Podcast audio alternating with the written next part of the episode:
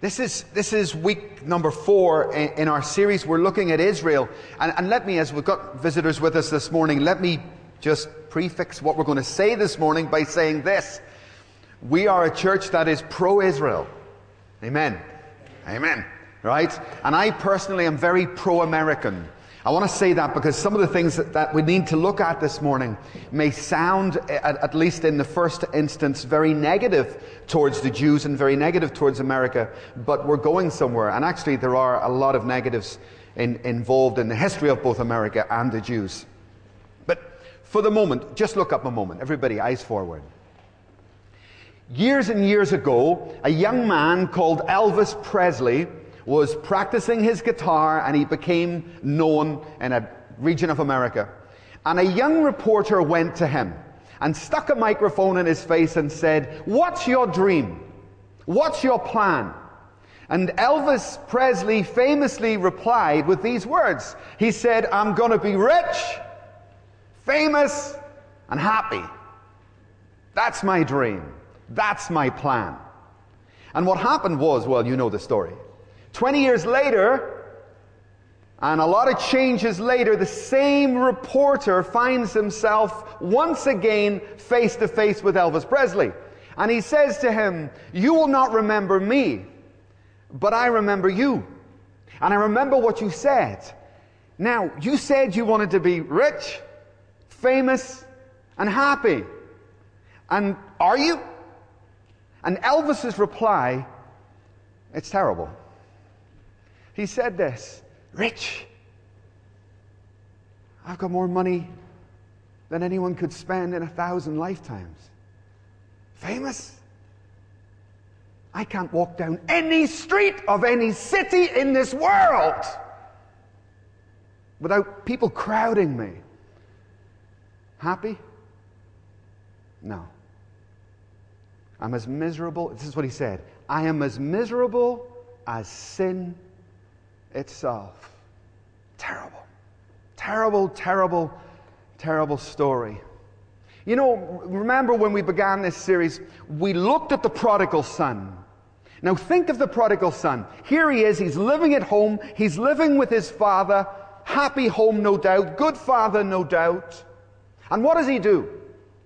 He leaves. He leaves, if you like, the structure of the home, the law, of his father, the good law, and off he goes.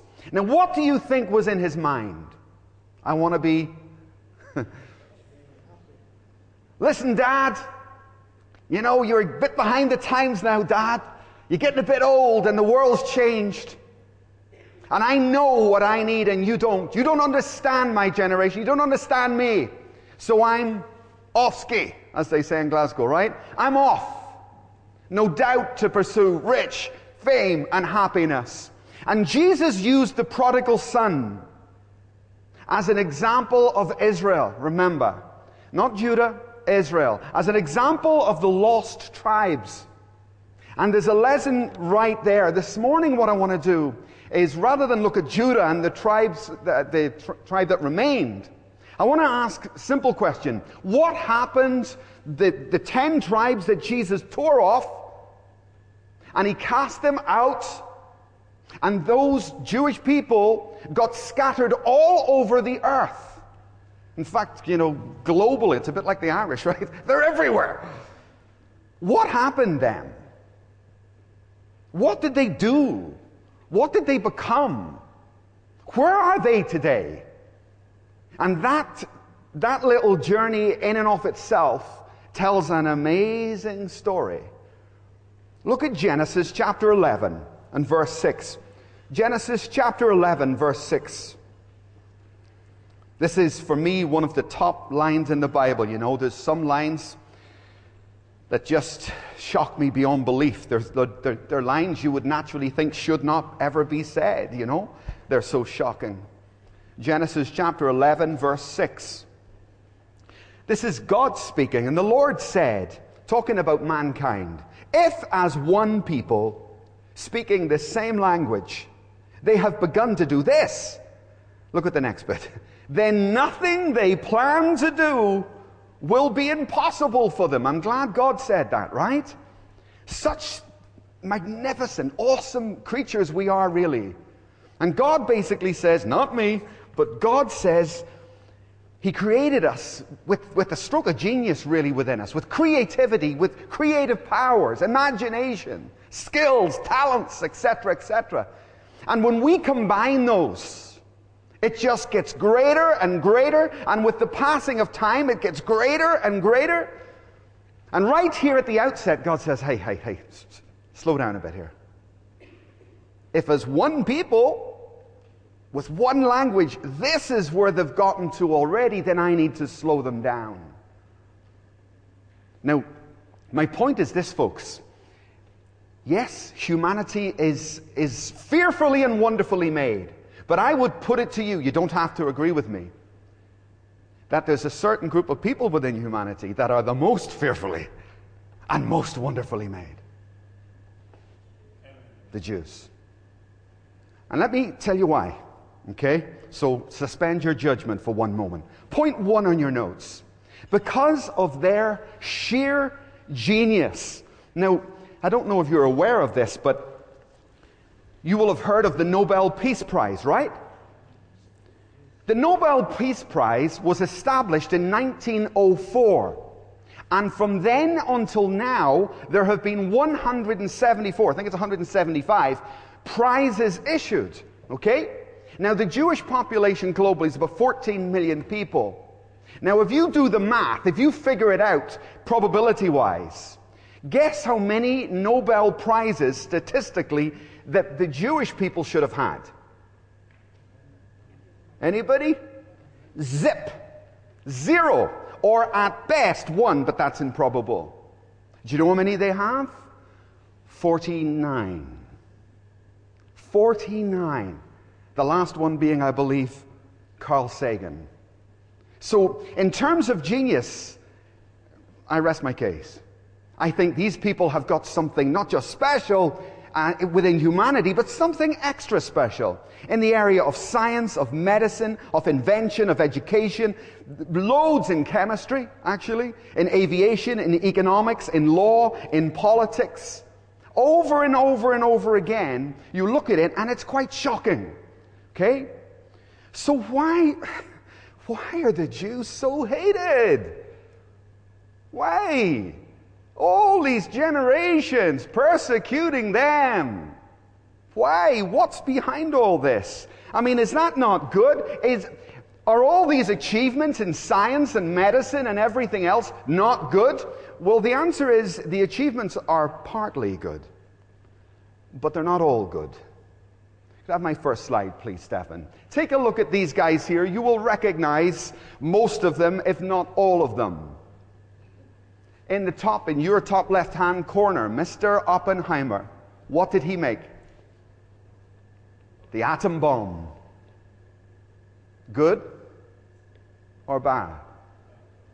Well, you see, this is, before we can make a decision about the Jews, you need to un- at least understand what the argument is, okay? Oppenheimer's a Jew.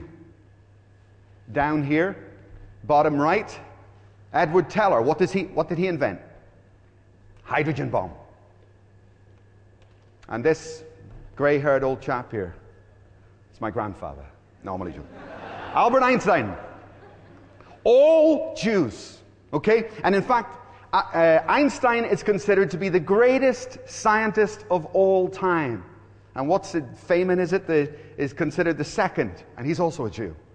So you see, the argument begins, you can look at this two ways. You can say that this is a disaster, these bombs have been used, these bombs threaten humanity, and you can turn your anger on the Jews. Or you can say, hey, this is a small group of people who have been threatened with annihilation. What would you do? What would you invent? Not by might, nor by power, and you can see, you know, to some degrees, the motivation behind them. Okay? So, good and bad, the achievements in terms of Nobel Prizes and achievements in all those different disciplines, good and bad. The next area of their achievement is in the area of money and wealth. Due to the persecution, that the Jewish people have faced for, for generations upon generations upon generations, they needed portable wealth. Notes were no good. Local currency was no good. Because I could be in Austria today, I might be in Denmark tomorrow. I could be in Denmark today, well, they might drive me into Italy the next day. So currency was actually not much use to the Jews. So historically, they focused on portable, tradable types of wealth, being principally gold and jewelry. And they became traders and indeed to some degree operated cartels and still do within these two fields. And if you go to New York ever, go down to the Jewish area there, it's, it's amazing. The, the, the, the jewelry shops everywhere and, and Jews everywhere, Orthodox dressed Jews everywhere you look. So, in terms of wealth, not currency, in terms of wealth, the Jews, of course, did historically very well. By the way, not all Jews are wealthy, please, you know. It's like Americans, when Americans say, oh, you must be a multi No, hello. not all Jews are wealthy. But it is, all, it is equally true to say the Jews have an enormous amount of wealth, as you'll see in a moment. So it wasn't just in the realm of wealth, as in gold and diamonds, but also in the realm of money and, and, and finances.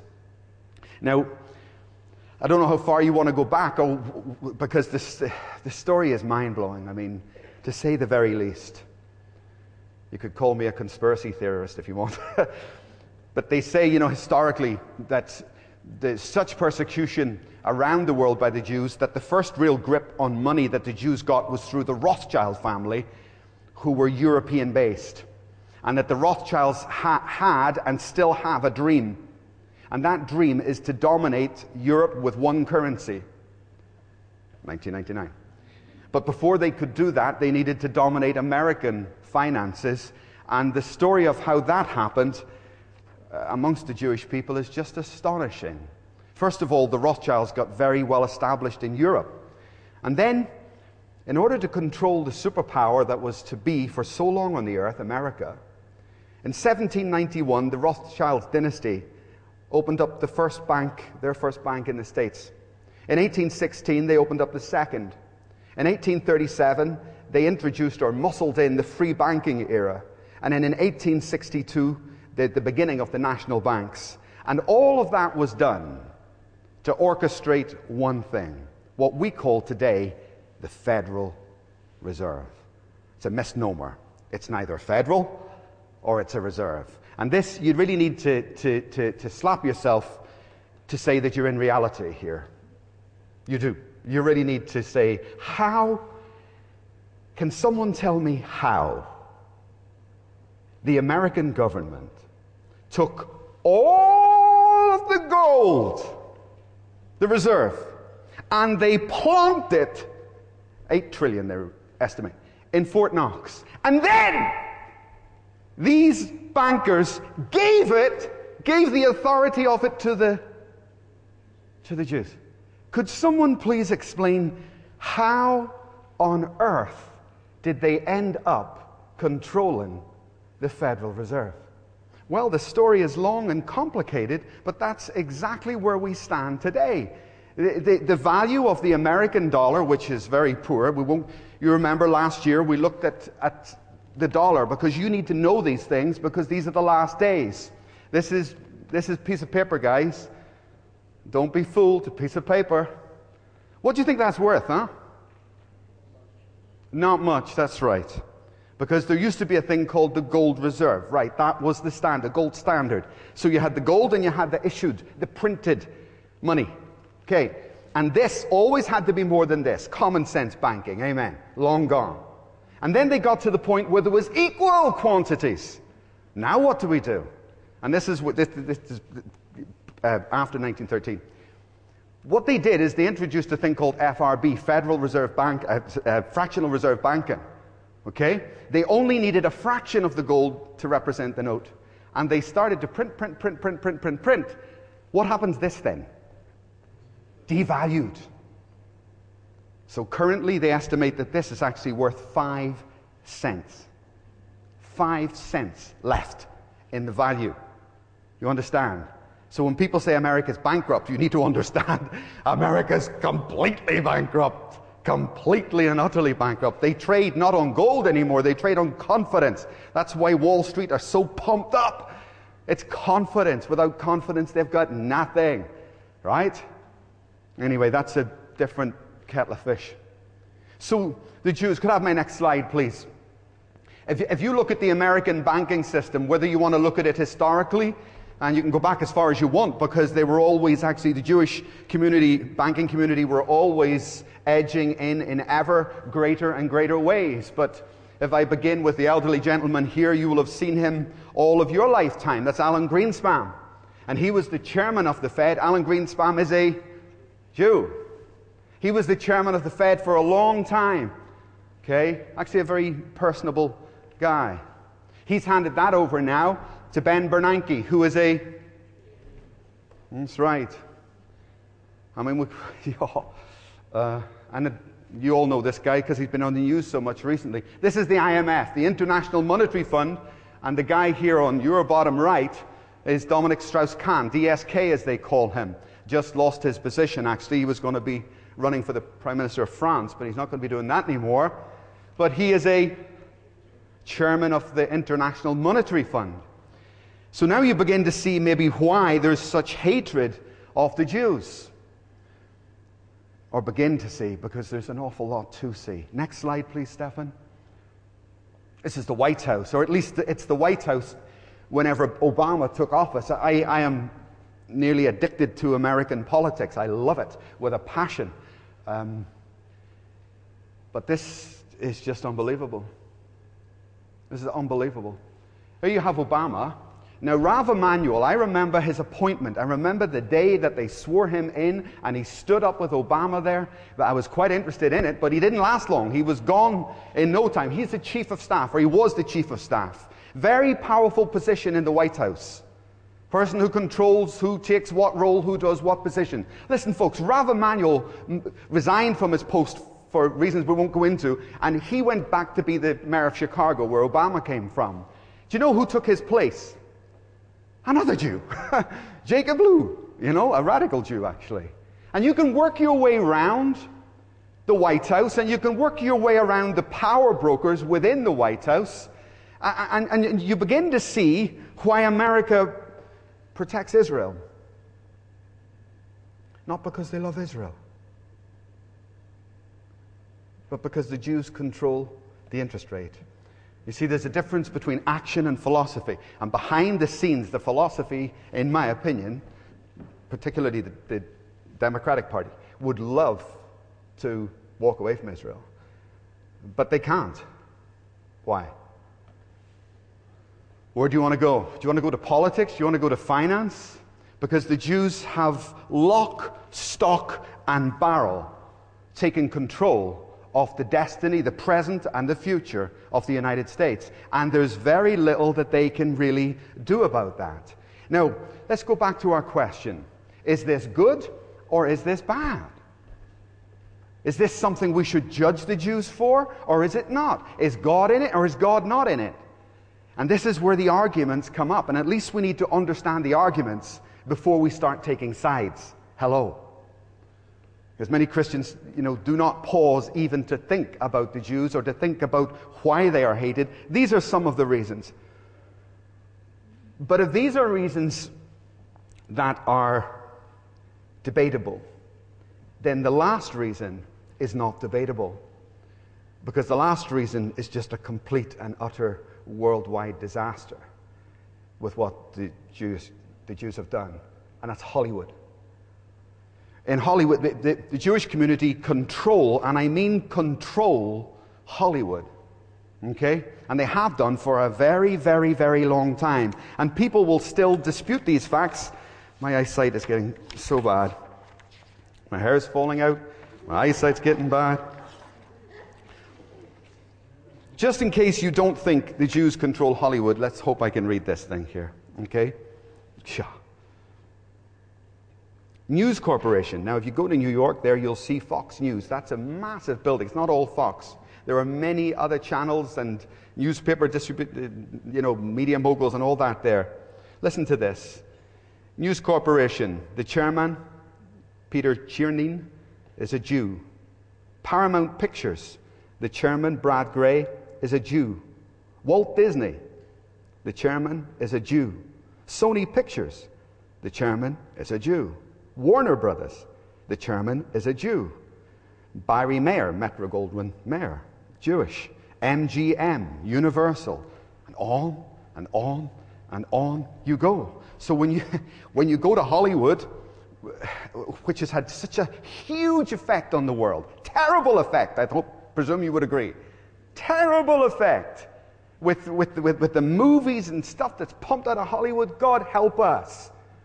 So I mean, Mel Gibson, you know the story with Mel Gibson. He hated this, you know, monopoly that the Jews had on Hollywood uh, and wanted to make a film about Jesus Christ uh, called The Passion of the Christ, which most, most of you will have seen. But when the Jews read the script, they blocked every door.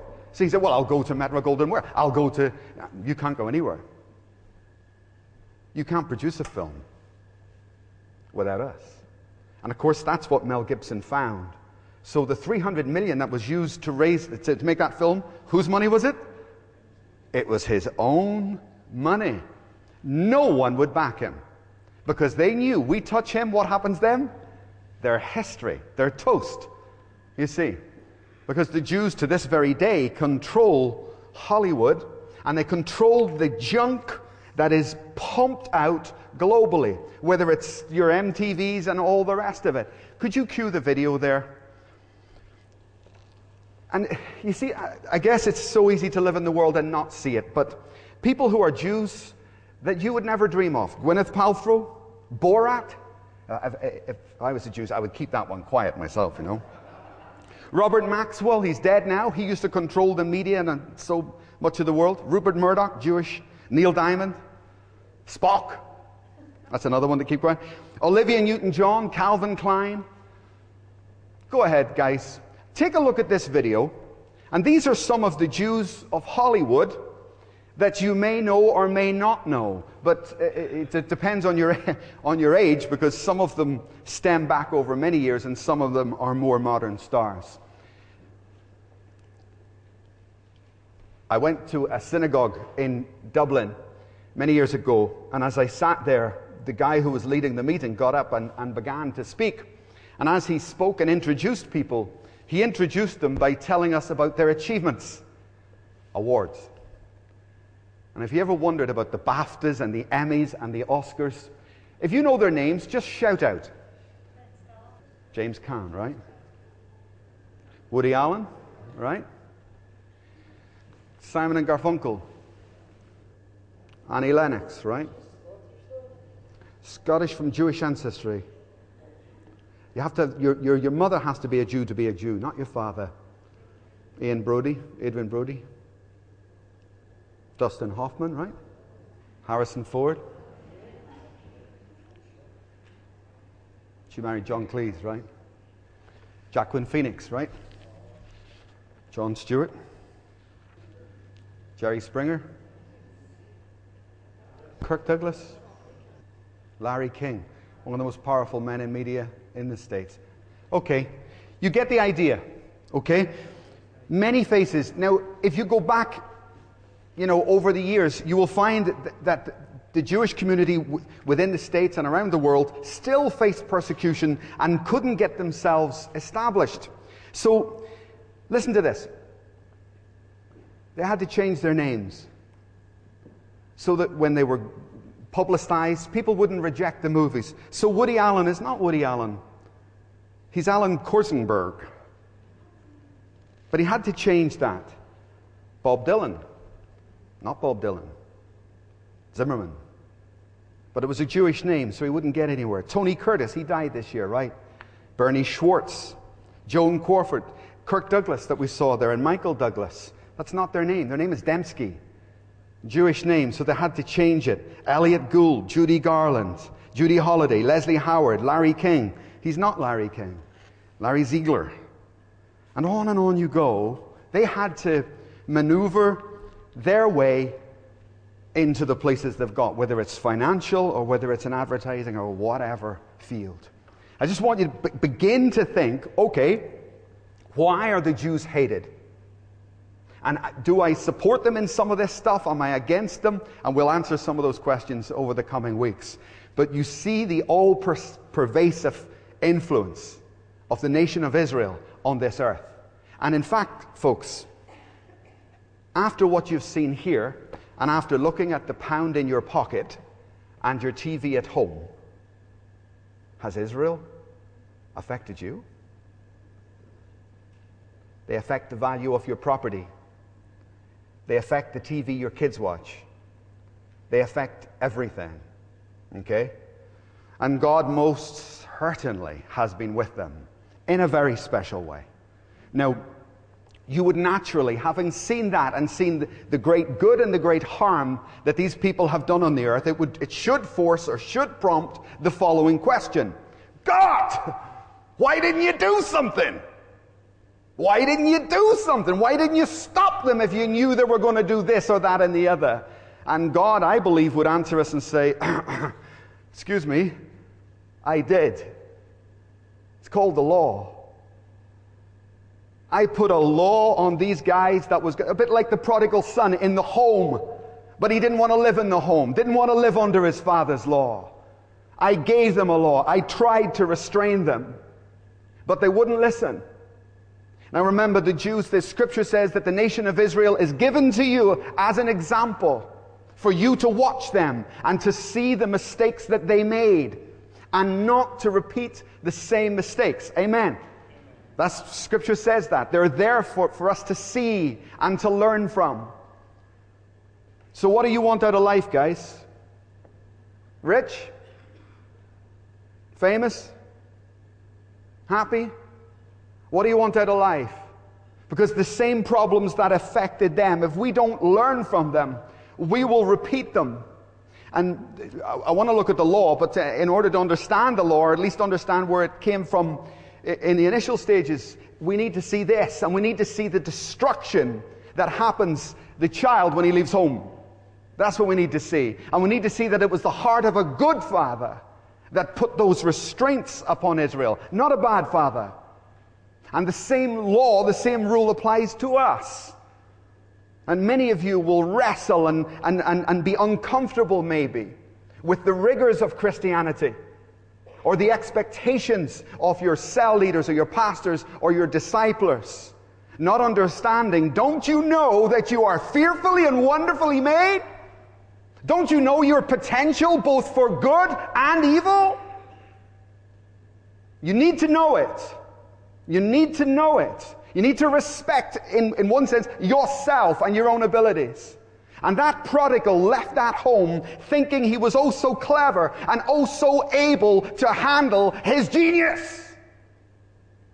Well, I've got some news for you. You're not that smart. Okay? You're plain and simply not that smart. No man can. If your life is in your hands, your life is in the wrong hands. It's in very dangerous hands. And you need to humble yourself and not go through the stuff the prodigal son had to go through before you're broken. Don't do it the hard way. Last slide, please.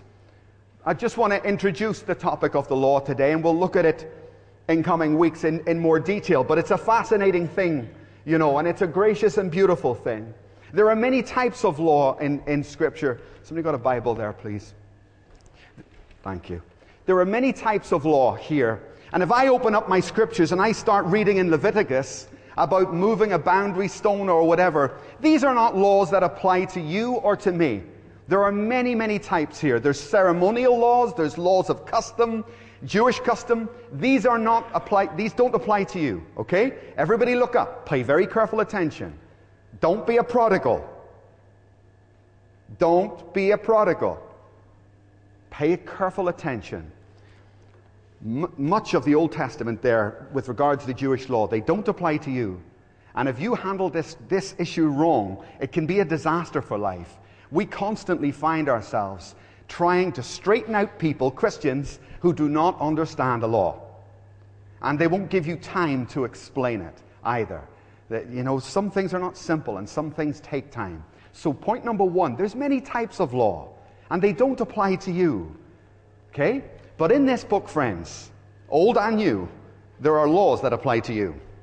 Okay? We call it God's moral law. And in the Old Testament, it's condensed into what we call the Ten Commandments, the law of God. Okay? These most certainly apply to you, to me, to all generations. It wasn't a specific Hebrew or Jewish thing. So, point number one, because you know what, friends? More and more today, you walk up to someone and you say, Hey, you weren't at the prayer meeting Friday, and I know you weren't working. Where were you? Huh, I'm not under law. I'm under grace. Didn't you hear? are you, are you, are you tithing? Huh, I'm, I'm not under law. I'm under grace. And this little line, I'm not under law, I'm under grace. I'm sure the prodigal probably had that running through his head a little bit. Do you know what? I can just go wherever I want. I can do whatever I want because of this great grace of God. Uh-uh. Bad perspective, dangerous mindset. So, friends, you are most certainly under the law as well as grace. I'm just not under the rabbinical laws. No. No way. That's a different era. That's a different thing. But I'm under the Ten Commandments, nine commandments actually now, right? I'm under those, aren't I? And so are you. So don't be so quick. And this is where people rush off and then they get messed up with, with a misinterpretation of how the law works. If you don't get this right, you will take this book and you will be forever beating everybody up around you. But of course, the person you'll beat up the most is yourself. Person who's got no grace for themselves will not have it for anybody else. You need to understand this for yourself and so that you and I can be proper ministers of God's law. And I believe this was the beginning place of all the destruction we've seen that happened with the dispersed tribes. But this was the beginning place of where it came from. He thought he could go. He thought he knew better. There's many types of law. Do we obey God's law? The answer is yes, friend. A loud, resounding yes but not for salvation. There's a difference between legalism and being legal, if you like. Okay? A legalist is someone who obeys God's laws, the Ten Commandments, in order to get saved. Right? That's a legalist. We don't want to be legalists. Paul writes most of his 16 books to legalists, saying that's the wrong road. But we do want to be legal. Amen. We do want to abide under God's laws, the right ones, the correct ones. And incidentally, whether it's Old Testament or New Testament, both Testaments describe, how can I put it? They, they, they assess a person's love for God by their obedience to what? To the commandments of God over and over and over again. Let me read you some of these and you can look them up if you want, but they're critical scriptures. Matthew chapter 19. This is the New Testament. Matthew 19 verse 17. Why do you ask me about what is good? Jesus replied. There is no one who is good. If you want to enter eternal life, what does it say? Keep the commandments or keep the law. John chapter 14 verse 15. If you love me, you will keep my commandments. New Testament. New Testament written to us. That was John 14 15. 1 John 2 verse 3. We know that we have come to know him if we keep his commandments, if we obey his laws, in other words. And it goes on and on and on and on and on. Old Testament and New, God assesses our love for him. He does it, right? You just read it. God assesses your love for him by the measure to which you obey his law. Okay, so be careful of that little throwaway line. I'm not under law, I'm under grace. We most certainly obey the law, but we do it because we love God. We do it out of obedience. We don't do it for salvation. Do you know, you will even hear pastors say this or preach this. Listen, you know what they'll say? Ah, the Old Testament, that was the Jews, and they were saved by the law. and New Testament, Now it's us. And we're saved by grace. Um, excuse me? No one, no one has ever been saved by obeying the law. No one ever has been saved. It's impossible. See the cross? Look, the, the cross stands in the middle of history. And you look back to it in faith. You put your faith in the death and the resurrection of Jesus Christ, correct? Amen. You know the Jews, the ones who were saved, right, they put their faith forward. You see, but it was still faith. It was always faith, and it's only faith that saves. Abraham believed God. Faith. And because of that faith, it's not obedience to the law. We don't obey to get saved. We're saved by grace through faith. Faith. So the cross stands at the center of this. They looked forward to the coming Messiah, and some of them got it. And we're saved. And we look back, but it's, it's, it's faith, period. And my last point there Jesus came to tell us the Jews had made such a mess of the law, such a mess of the interpretation of it, that they were excluding everybody from their, you know, fellowship with them. They would beat the living daylights out of each other. And can you imagine God, who's a good father, looking down from heaven and thinking, oh, look what they're doing. Look at how they interpret this. And so Jesus Christ, Jesus, the Son of God Himself, came down unto earth for many reasons. But you know what one of those reasons was? To tell us how the law should look. And He epitomized that on a cross. You see, the law, the, the, the, the, perfect interpretation of the law is love, friends. And if you miss that, if you spend your life, everybody look up and listen very carefully. If you've got one of these that you can't stop pointing at other people, what are you laughing at, Helen? if you've got one of these that you can't stop, do you know what you need to do? You need to take this home. And you need to just go back to the beginning because that finger there, it's not just a little sin. There really are many pointing straight back at me.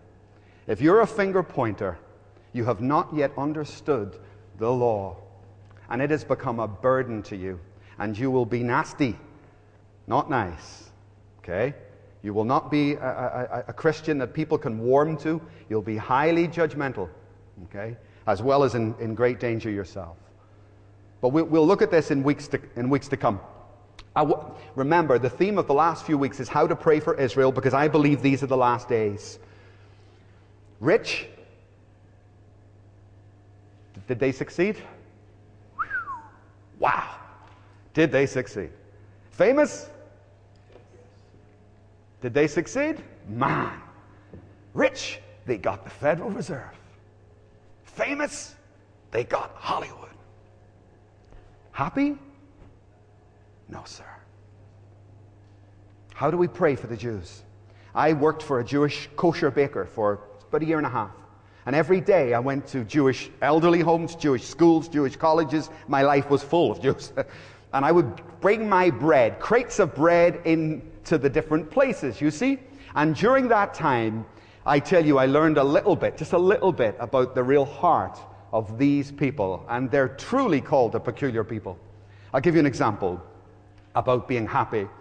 There was one lady, it was a home for the elderly, and her name was Mrs. Hyman and she ran that home. So I would come up every day, I would arrive there and say, Morning, Mrs. Hyman, here's your bread. I tell you, that woman would come out and she would look at the bread and she'd say, What? What's this? I said, Your bread. It's too small. It's too small. You expect me to pay for this? You take it back to him. You tell him I don't want it. And at the same time, she's taking it away from me, you know? You say, I, I, I don't want it. This is ridiculous. You tell him I said that. So I go back to the bakery. I said, Mrs. Hyman said the bread's too small. So next day, I come in. Morning, Mrs. Hyman. Is your bread? What's this? It's too big. It's huge. How am I supposed to do with it? You making fun of me? You people making fun? I said, no, no, Mrs. Hyman. That's the way he made it. Uh, next day, and you come. What's that? It's too wide. Look at the width of this bread. Over and over. And you know, at first you go through a cycle. You are angry at them, you're mad at them, you're, but in the end, you feel so sorry. You feel so sorry because you look and you think, do you know what? No matter what, the world is not enough, is it? The world is not enough for you. And no matter what you're offered, it's not the, what's out there that's making you discontent, it's your heart. You're already discontent. You're a discontented person. We're looking at praying for the nation of Israel, praying for the Jews around the world and those back home. Rich, we need to pray about that. That they're not deluded or misled by finances, by the glitter of gold. Amen. Pray about that. That it wouldn't deceive them. Famous, they need to cast their crowns before the Lord. That's what they need to do. Famous, well, you saw it, you just seen it for yourself. Incredibly famous but that they don't get misled by that or by the applause of men. And happy, we need to pray that wherever they are around the world, that they finally, that the penny drops, that it dawns on them that apart from recognizing the Messiah, the Lord Jesus Christ, they will never be happy. And incidentally, neither will. Neither will you. And these things are written so that you would learn a lesson and not make the same mistake. Okay? God will bless you. But money's not your God, and it's not your pursuit. Many very talented and skilled people here with great genius. Careful, careful. Keep your feet on the ground. And let the joy of the Lord be your happiness and be your strength Just invite the worship team back. Stand to your feet one moment. I want to give you a moment just to, to make your own peace with God in light of these things. God, we, we take the days and the times in which you have trusted us to live with seriousness and concern. I pray you would put away levity and, and, and, and, and, and silly behavior from our lives and our destinies and our midst, God. Help us put our shoulder to the wheel of what's happening in the world at the moment, God. The days are short, the time is limited. And together as one man in this place, firstly, we lift Israel. God, we pray for the protection of its borders, that you would send angels to surround them, Father. Take away the veil and let them see Christ as, as millions are today. And we thank you for that. But Lord, we intercede for them. We stand in the gap for them. We ask you to bless them. Save them, God. I pray for everyone we've seen in America, Timothy Geithner and the, the, the, various leaders in the states amongst the Jewish community and indeed the government. Would you open their eyes? Open their eyes to see Christ. And Lord, for we here who are saved, we learn a lesson from the destruction that has come upon the Jewish people. Let us not be deluded like the prodigal, but be more like Judah and understand that God is our source, God is our strength, and you are my life. Father, in this place today, I pray you would put every person here in a right place with the law. The law has really several purposes, but its key purpose is to reveal a loving Father who wants his children safe. And God, we embrace your law. We embrace you as our Father. Come, Holy Spirit, and fill us and make, make us wise, God. Let us not be foolish, but wise.